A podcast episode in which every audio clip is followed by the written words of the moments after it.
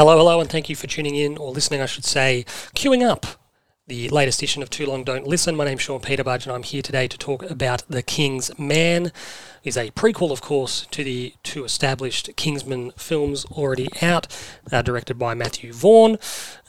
It's a kind of a fun... It is a prequel, of course, and don't we love prequels? They're sort of like sequels, but they've already happened. It's a kind of a subgenre of that again, where... There's not been a huge number of these films in recent times, but it certainly feels like there's been more of them in the last 10 or so years than perhaps the previous 10 or 15, 20 years. But these kind of historical fiction subset of films where you've got fictitious characters interacting with and in reality and either creating it or diverting it or causing their own spin-offs or the like from the world that we recognise it as or know it to have happened, you know... Sherlock Holmes, A Game of Shadows was really good in that way, where Moriarty was plotting to tip the world into war and he was planning to create a conflict and then sell the bullets and the bandages to both sides of that conflict. Tarantino's done it a fair bit of late as well. Inglourious Basterds obviously had their characters interacting with real people and creating their own kind of offshoot reality, which was good. Once Upon a Time in Hollywood obviously did it as well with Cliff Booth and... Rick Dalton, played by Brad Pitt and Leo DiCaprio, obviously interacting with real people, real situations and the like. And then Matthew Vaughn actually did it himself to really, really good effect in the past. He directed X-Men First Class, which had the newly minted X-Men embroiled and caught up in and seeking to avert the Cuban Missile Crisis, which was a fun twist. It was a really fun framing device for a kind of superhero spy sort of film set in the 60s. That was really good. And I think with Vaughn, I just want to, before I kind of get into the plot and general thoughts about the film, I've always had a lot of time for him. I find him to be quite a complimentary sort of, contemporary of like a Guy Ritchie. They're both British, but more than that, they both kind of have this really punchy, classic, modern, I know classic modern's a bit of anachronistic, but this really fantastic sort of British style, verve, and way of making films, and it's inescapably... belongs to that kind of culture, and you can always see that when those guys make films. They don't make the same types of films necessarily, but at the same time their films have a real common sort of thread through them that are, like I said, inescapably British. And in this case, the film like The King's Man, you have to really lean into that. Ritchie does it obviously from the ground level with his Snatch and Lock, Stock and Rock and Roller and Sherlock Holmes and the like. But Matthew Vaughn, like I said, interesting filmmaker. I always make time to see what he's got to offer because, as I'm going to go into later, he's not one to shy from taking risks and to make decisions or choices that you kind of leave you scratching your head, and most of the time they come off, sometimes they don't, but at the end of the day, what's really great, I spoke about it in the Ghostbusters thing, was guys who were prepared to take that risk and make films that potentially have polarising aspects to them. You kind of have to swing for the fences and be prepared to strike out. I think Matthew Vaughn sort of walks that line really, really well. With regard to the plot, The King's Man, as I said off the top, is a fun fact-meets-fiction tale of the birth of British espionage in the face of a world inching towards war and, ultimately, one that's been at war ever since. During a prologue set in South Africa at the back end of the Boer War, we are introduced to Ralph Fiennes' Oxford. He is there with his wife and young son Conrad to visit Lord Kitchener when the camp is attacked by insurgents and his wife is caught in the crossfire and killed. Widowed and with a young son to raise in an ever-changing, increasingly hostile world, the story picks up 12 years later with a protective Oxford wary of the dangers a now more mature Conrad will surely soon face. It's a fun way of framing sort of the old world and the new world in the father and the son, which is done very effectively. Meanwhile, Europe's three superpowers, Britain, Germany and Russia, who are all united by a familial link, are being slowly divided, torn apart and subtly and slowly by the influence of a nefarious cabal hell-bent on ruining the old world and established order of things. This group of villainous, nasty folk are led by the shady and secretive Scotsman known as the Shepherd, who's an angry and venomous character constantly shrouded in shadow. He dispatches his minions to key posts in government around the world to influence, blackmail and destabilise those world powers, which he seeks to destroy by undermining monarchies and economies. His influence reaches to Germany and that of Kaiser Wilhelm, Russia and of course Tsar Nicholas II, and across the USA, across the ditch, I should say, in the USA, where there are efforts to ensure that America does not enter World War I at all. But when it comes to jolly old England, the film makes a few attempts to keep the mole's identity a secret, and that person's task is to accelerate the coming of the war, and central to that is the assassination of Archduke Franz Ferdinand. Oxford and Conrad just happened to be in Sarajevo on that fateful day of the assassination, and thanks to the quick thinking of Conrad, the plot is foiled, but only momentarily. Obviously, the plot plays out, the Archduke is assassinated, and with the world inching towards war, King George appeals for Oxford's help. It is determined that Britain's only hope is for Russia to stay engaged in the conflict, for they cannot hope to defeat Germany on their own, and Germany cannot fight a war on two fronts. The only way to achieve this is to confront and hopefully remove Rasputin, who of course is leaning on the Tsar in Russia. Having abstained from participation in the conflict, because he more than anyone knows the personal cost of the conflict, Oxford reveals to Conrad the nascent, although as yet unnamed, Kingsman, and a plan to travel to Russia under the guise of a diplomatic mission to confront Rasputin. Despite this mission, the outcome of which I'll keep a surprise, the world is indeed at war and Conrad is drawn to participate. It is here, with his father at home, that he finally understands his perspective, that taking a life isn't honourable, and war takes from its combatants more than it gives. A worthy adversary though Rasputin may be, the group soon realise that he is not the man pulling the strings, and if they are to end things once and for all, they must journey to find and face off with the shepherd. So that was a rundown. That was the basic kind of plot. Not everything in there, of course. We don't want to do a beat by beat. It was close to. I didn't realise it was quite that detailed until I got about halfway through it and went, shit, there's a fair bit still to go here. So ultimately, is it good? I like to kind of lead with this off the top before getting into kind of a peripheral conversation and then getting into the pros and the cons. Is it good? I think like a lot of Matthew Vaughn's work, for the most part, it absolutely is. It's fun, it's energetic, style's great, it's engaging, for the most part. You know, this is a guy whose directing credits include the likes of Layer Cake, which was made in 2004 from memory, and that was effectively the film that made Daniel Craig James Bond. He did Stardust, which is a fun retro throwback, you know, a kind of spiritual companion to things like The Princess Bride, that swashbuckling family adventure. He did Kick-Ass, which is sort of the first major subversion of that new era of superhero films, funnily enough based on the works of Mark Millar, who wrote The Secret Service, which would become Kingsman. He obviously did X-Men First Class, which I spoke about off the top, which was a really fun film and a return to form for that property that was sort of kind of middling and what are we doing and where are we taking this, where can we take it. And interestingly, that film, First Class, came on the back of the sort of the failure of X-Men Origins Wolverine, which was just a disaster, and a Magneto standalone film that they couldn't get off the runway. Though it's absolutely clear when you watch First Class that elements of that Magneto plot survived and or eventually evolved into what we saw in First Class. He was going to stay on and direct more in that series, but he left over creative differences. And curiously, kind of even before that, he was actually meant to do X-Men 3, like 5 years earlier, but things happened and it didn't happen, and it was sort of one of those what-ifs that, geez, this guy would be a really interesting choice, and he didn't do it, and it was a bit of a what-if loss, and then he ends up coming back and doing a good job. So you kind of go, geez, it'd be interesting if we could take him back 5 years and have him do X-Men 3. What does that look like? It's probably a better film, but it also probably doesn't lead on to what they did next, which was First Class, which was great, Days of Future Past, which was really good, and then they kind of got shitty again with Apocalypse and Dark Phoenix, but got a couple of good ones there after a renaissance of sorts. He obviously did The Kingsman and its sequel, The Golden Circle. And just going back to what I kind of mentioned in that Ghostbusters review about a film not daring to take risks, you know, that film exists in a very safe, very comfortable middle ground where you kind of can't love it, but you can't hate it, which is an interesting kind of new trend in cinema. It's almost very hard to land in that middle ground, but they do manage it. Vaughan in that way is a little bit Marmite-y, you know, because so much of what he does is so good, but when he throws you the odd curveball here and there, you kind of really have to sit back and you go, oh, Jesus, is that too far? Is that a bit too much? Like, The second Kingsman was like that. There was some great stuff in it, but they really pushed the boat out on a lot of different sort of things, and most people went, oh, no, that's a bit much, and I don't like that.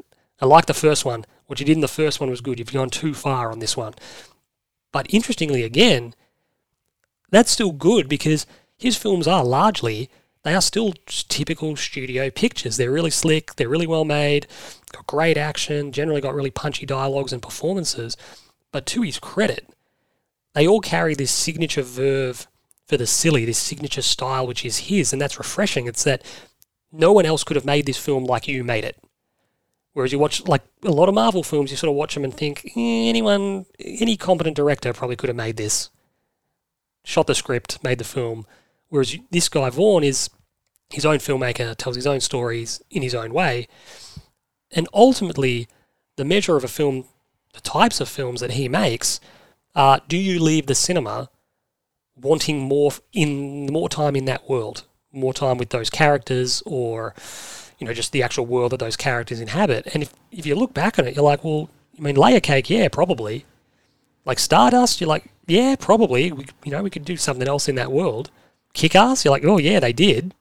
X-Men, yep, that created, you know, an appetite for more in that kind of retro period piece. And obviously the first Kingsman, absolutely. So did you leave the film wanting more of this type of film? Most of the time with a Matthew Vaughn film, you do.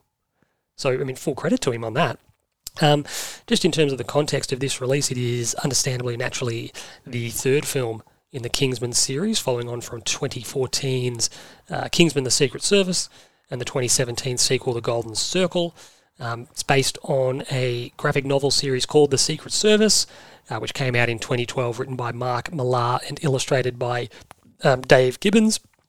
I actually kind of, just as a sidebar, I sort of wonder sometimes if this film being a Fox film, how far along in production, what was the state of play? Because it obviously got delayed, like so many films with the pandemic.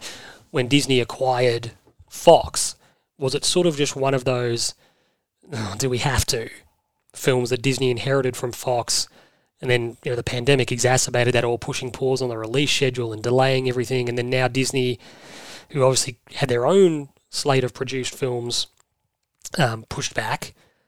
They've now inherited Fox's slate of films, and it's kind of like, oh, where do we plug this in? And we've got to find a spot for this. We don't really want this taking food off one of our film's plates.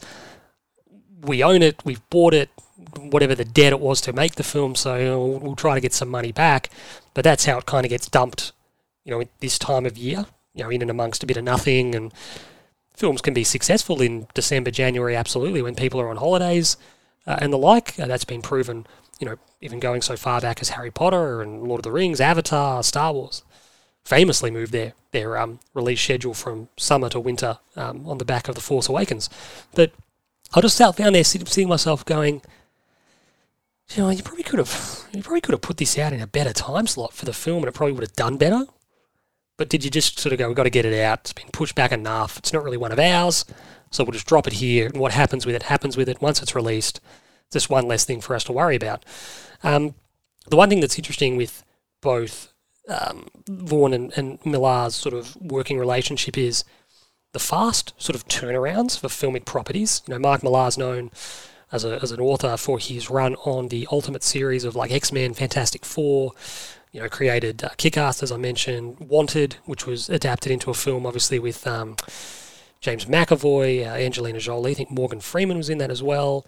You know, those comic properties were very popular and spawned well-received movies. He wrote the original Old Man Logan story. That was the loose inspiration for Logan, which is probably the best received of the X-Men films. And he also wrote the Civil War series that was adapted, but very loosely into the 2016 Marvel movie. He also wrote Superman Red Sun, which is like this fun, altered history, Elseworlds-type story that asks the question, what would Superman have been? Like, who would he have been if his ship had crash-landed in Soviet Russia and not Kansas? That was adapted into a DC animated film, I should say, last year, maybe the year before. And I only mention that because, again, I'm talking about The King's Man, but you know that I love a diversion. Really above, like the idea of these Elseworlds, what if Superman was found in Russia? That's, to me, what DC should have done in response to the growing MCU. They should have done the complete opposite of what Marvel were doing and doing so brilliantly, because they were behind. So they were you know, what was it? Man of Steel's 2013. By that stage, we've already had an Avengers movie. And we're just coming into like Iron Man 3 and Captain America Winter Soldiers the next year, and Thor is that 2013 as well. So by the time they do Man of Steel in 2013, then Batman v Superman in 2016, Justice League 2017, they're just too far behind. Not that that should matter to the story they're telling, but I think it mattered to them that they feel like, geez, they're getting to these big blow-off Avengers movies that are just dwarfing our movies, and if we got to get these Justice League films happening so the scales are comparable and our films don't feel small and quaint. That created a lot of problems in terms of narrative builds, character builds. So what they should have done, in my mind at least, is just do a heap of one-off stories.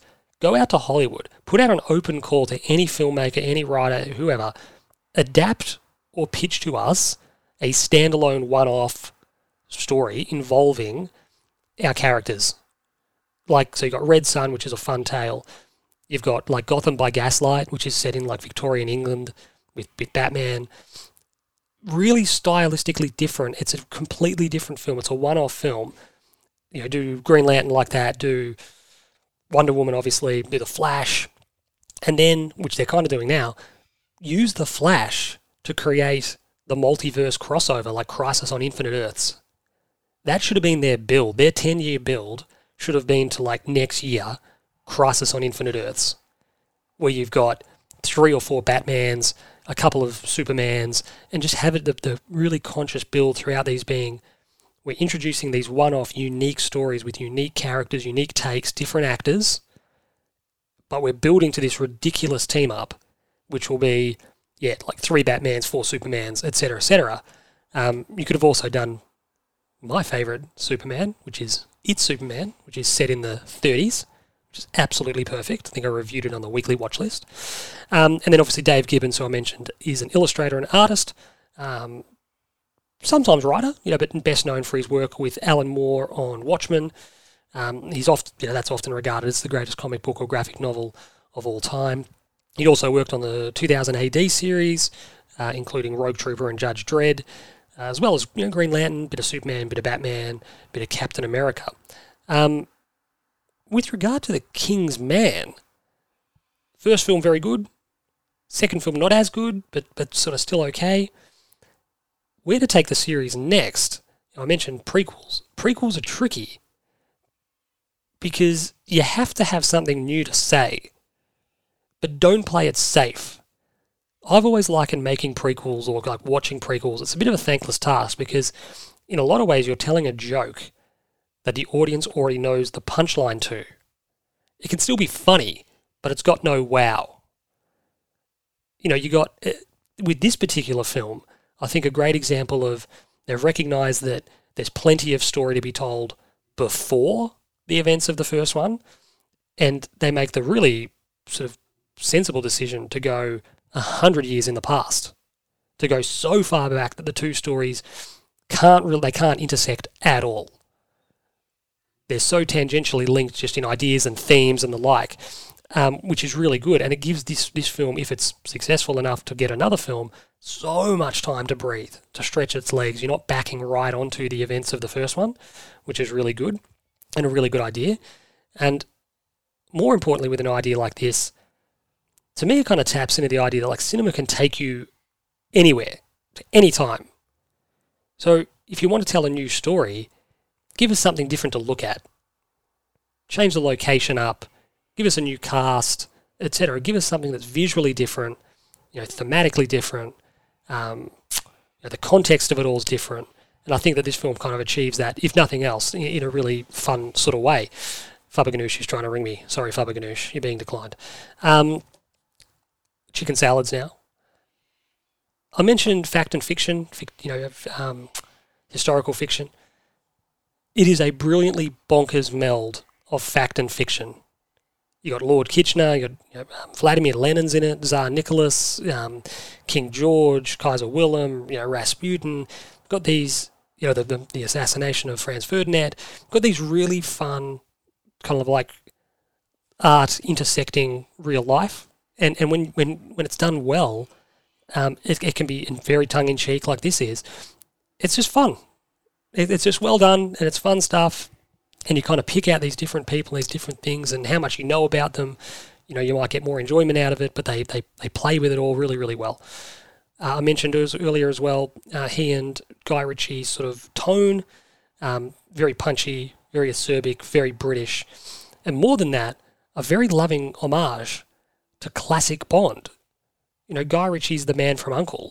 was in much the same way, an homage to that 60s Bond. You had, in First Class, Matthew Vaughn's, tribute to that. Big sections of that film played like a 60s Bond film. There's an unbelievable scene where Michael Fassbender goes to, is it Brazil? And he's looking for the Nazis who sort of tortured him, Argentina maybe. And he's looking for the Nazis who tortured him. And he walks into this bar and they have an exchange. And it's like classic Bond. It's great. It's really, really good. There's that level of like sort of cartoonish villainy as well, which absolutely has its place. I don't know if the evil sort of group had a name. I'm not sure if I can remember. But it's really close to what they were spoofing in like Austin Powers, Dr. Evil's henchman. But this cartoonish villainy, I spoke a while ago about cinema having these ebbs and flows from era to era where we go through stages where it's really cartoony and really, really silly and really fun. And then somebody comes along and goes, no, that's shit. Everything needs to be serious. So then we get an era of really gritty, grimy, down-to-earth, serious films, and then something like this comes along and people go, no, no, no, let's make it silly again because that was a bit grim and a bit dark. So that's how you go from Batman and Robin to Batman Begins. And you're like, people can shit on Batman and Robin all they want, but it's just a representation of an era of Batman from the 60s, which was really popular. And, kids love it because it's silly and it's fun, it's cartoony, it's colourful, whatever. We don't need to talk about that. I also loved sort of what the bad guy's motivation was, keeping in with regard to that, with regard to just the silliness of it all, the really high-concept 60s spy farce sort of thing. I won't give away what the Shepherd's ultimate endgame or plot is, but it's just fun. It's just great when he actually kind of reveals it. You're like, really? Oh, yeah. But ultimately, because he's so committed to it and because he believes in it so fully, it works. The film gives him a motivation and he owns the motivation. And because he believes in it fully, it's great. The bad guys, classic Spectre, that group, really sort of over the top, far more over the top than even the most straight-faced, even the most sort of, winking at the camera sort of Bond film from the 60s and 70s was. But just real classic bad guys sitting around a table trying to bring the world undone through just their villainy. You got the Rasputin stuff was really fun. There was sort of how will they bring this guy down? How will they do this? How can they get to him and how can they unravel him? And they just did so by appealing to his baser instinct. This was a really weird dude. And there's a fun scene in this that plays out kind of like the scene in Skyfall between Javier Bardem's Silver and Bond, where he's Silver kind of coming onto him, or are they messing around? I've just got a message from Faber Ganoush, just hanging up these days. Hold on. You can bear with me here as I text Faber Ganoush. Live in the record. I'll just tell him, hanging up these days. In the middle of a movie review record for The King's Man. You'll be able to hear it when you listen in. We'll see if he gets back to us.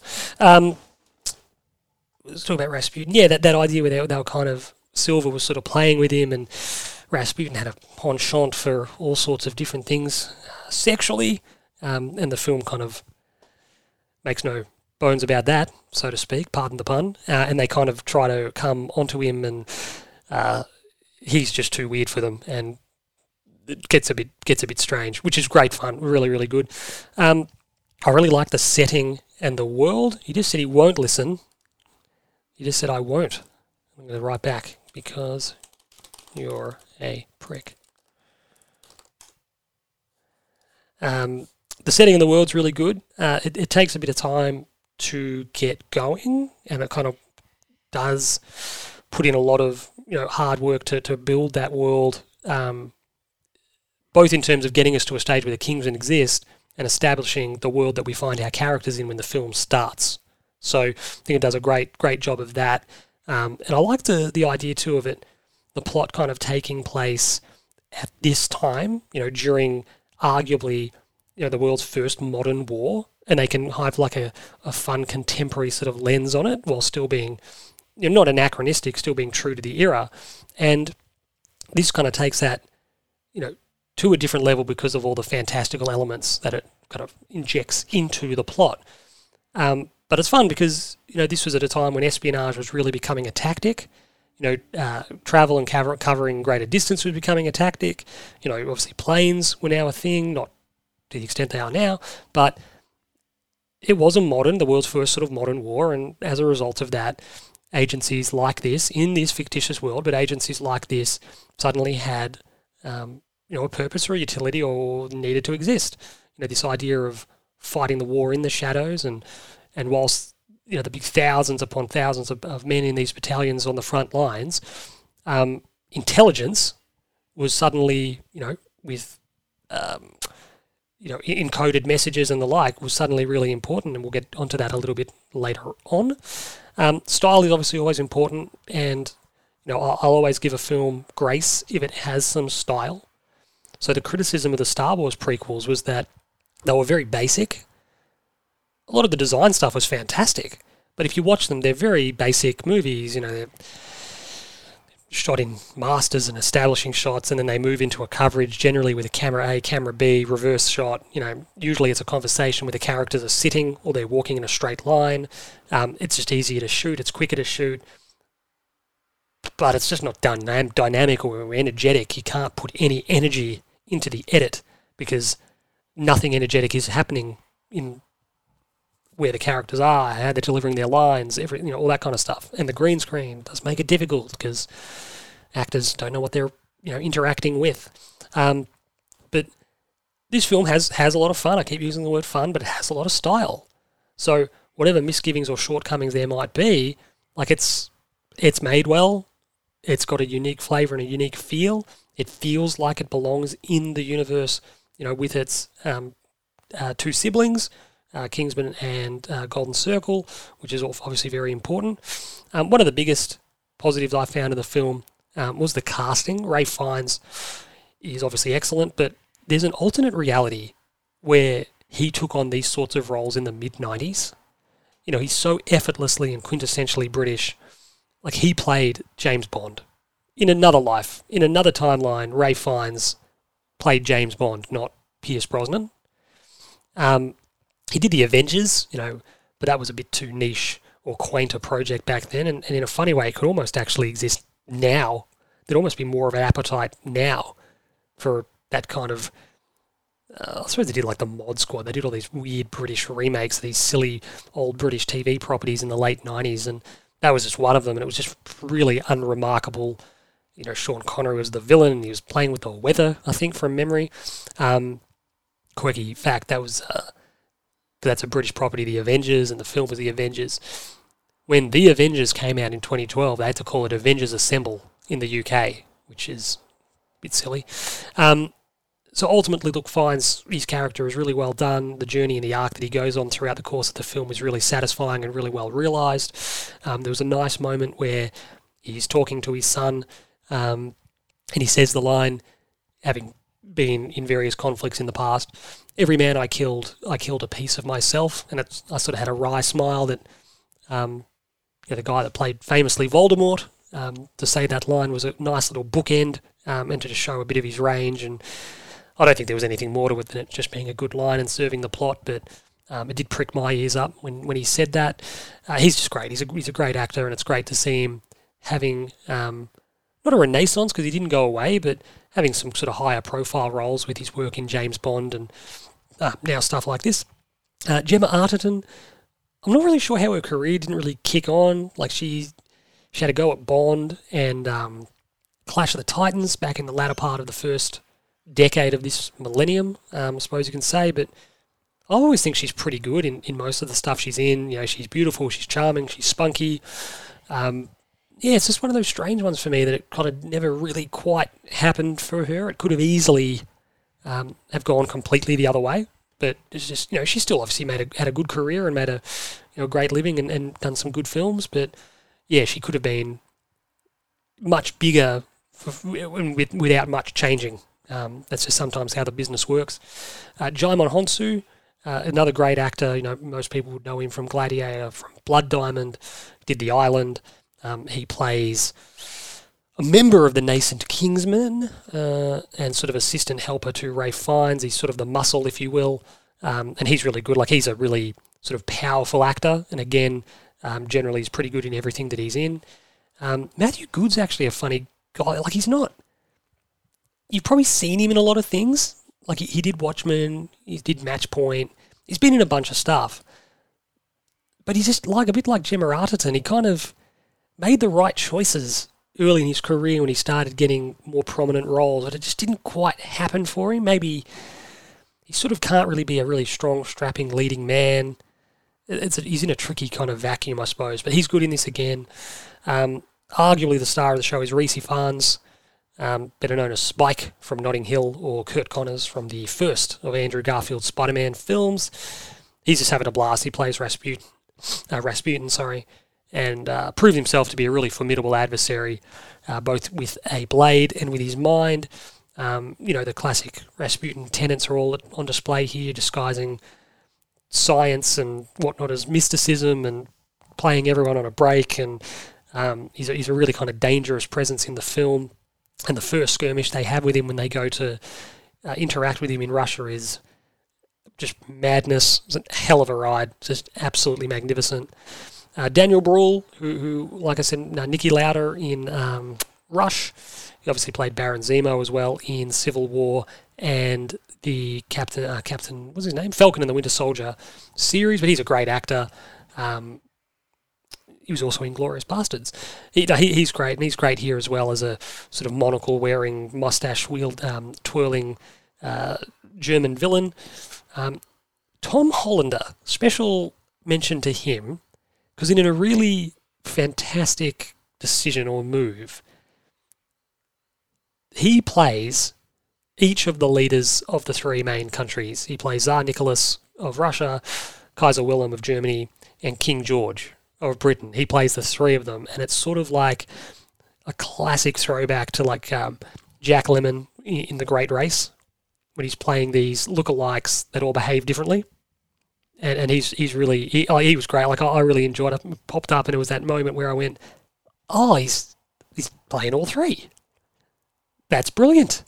But for some people, they'd be like, why is the same guy? Why is the same guy playing all three characters? And you go, well, that's sort of the joke. That's the quirky decision-making process that Matthew Vaughn, in a fever dream, probably came up with. Probably went, you just play them all. And Tom Hollander probably went, that sounds like a lot of fun. So, you know, he was someone that kind of first came to public attention. He played, what was his character's name in Pirates of the Caribbean? He was the bad guy, snivelling British sort of Navy man. Forgot his character's name. But he was you know, really easily hateable in those films, and here he's really good. I really enjoyed him. Good to see Charles Dance. He plays Lord Kitchener. Aaron Taylor-Johnson, who was Kick-Ass. Obviously the connection with Matthew Vaughn there. He has a role as well. Not a massive role, but a role nonetheless, and it was good to see him. And Stanley Tucci, the Tooch, as well, was a surprising figure to see in this film, and he's good in, again, a very small role, but he's good in just about everything he's in. Another chicken salad was the action set pieces. Unsurprisingly good, given if you've seen Stardust, the sort of sword fight, you know, sword choreography in Stardust. He's obviously got a massive love of that old swashbuckling style action. And then more importantly, in terms of realising these set pieces, he's got a really good hold on his sort of visual style when it comes to directing action.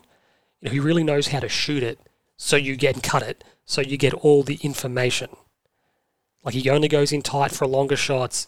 He doesn't sacrifice geography or context where we are in the room. He keeps, elements of the room they're going to interact with in the frame, not literally in the frame, but kind of within. You sort of know exactly where you are, you know exactly where the table is, where the sword they're trying to get to is, whatever the danger might be. He's got a really good knack of directing, what's the word I'm looking for? Not quality action, but directing really, comprehensible action, which is important. You know, we've probably all seen these action movies where the fight choreography gets lost, and you sort of go, I don't know where we are, and where's this guy gone? The other guy that was just in this fight, he's now, where's he? But he's got a really good hold of it. He does a really good job of it. More than that, there was this really sort of graceful brutality to the fights. This kind of organised, clearly constructed, but still really dangerous look and feel. Once again, going back to the prequels, the lightsaber stuff in those was well done, but it was very sort of stale. Like, it was very... very choreographed. There wasn't a sense of, we're on the ragged edge here. And with this, it was at a high tempo. There's a fight, one fight in particular between Rasputin, Oxford, and the crew, Djimon Hounsou, and obviously Conrad. And they're all fighting in this room. And it's at goes a million miles an hour. And it's chaotic. And it's beautiful. And it's so well done. But you never lose track of where we are, where that character is, etc. It's fucking really, really good. And then on that fight, it's exciting, it's engaging, but it's so much fun because if you've seen the first Kingsman, there's that scene between Eggsy and Gazelle where they're fighting at the end with Casey and the Sunshine Band's Give It Up playing as the soundtrack.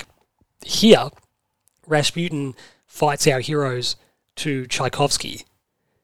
And he's doing these like Cossack sort of dancing and all these moves. It's brilliant. It's the sort of thing that could be dumb and not work at all. But here it's like this brilliant melding of style. It's really well done. And then the second major one, action scene that was really, really great, there's a knife fight in the dark in No Man's Land. We go to the front lines of the war effort and our characters, the good guy, if you will, Conrad and his fellow military men have to go into no man's land to recover a particular artifact that will significantly aid the war effort. They have to go in under the cover of darkness to try to find it and reacquire it.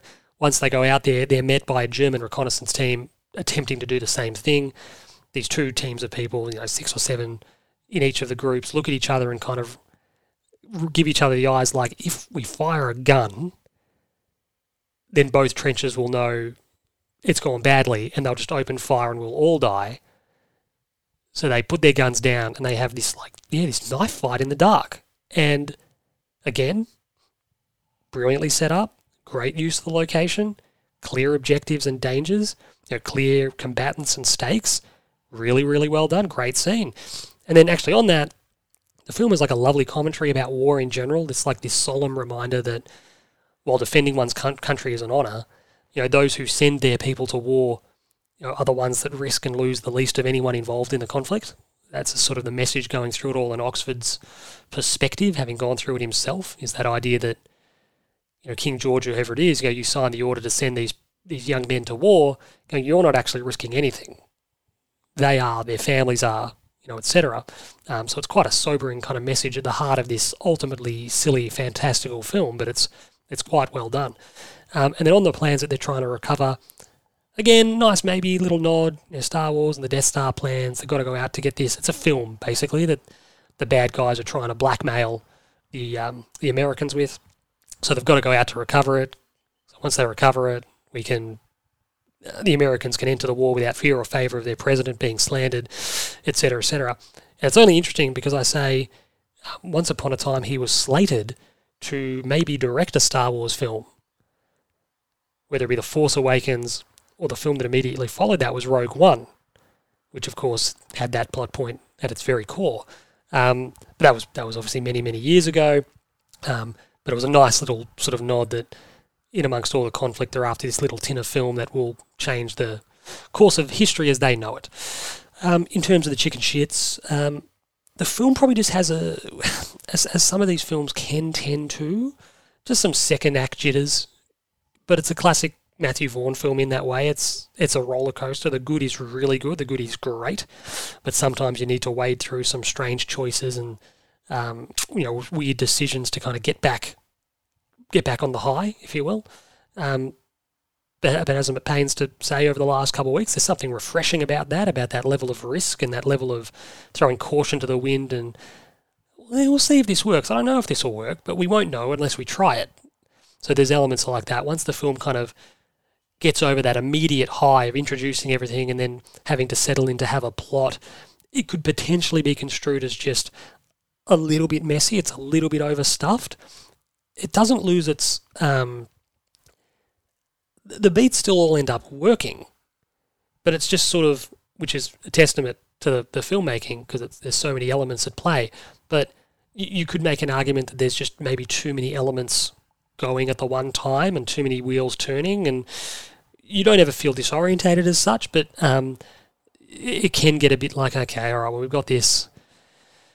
all right, well, I'm not really so interested in what's happening over on that storyline, etc. But that's sort of a minor criticism. And then the reveal of the bad guy at the end is fun. It is classic, sort of serialized, nonsense that Matthew Vaughn probably grew up watching.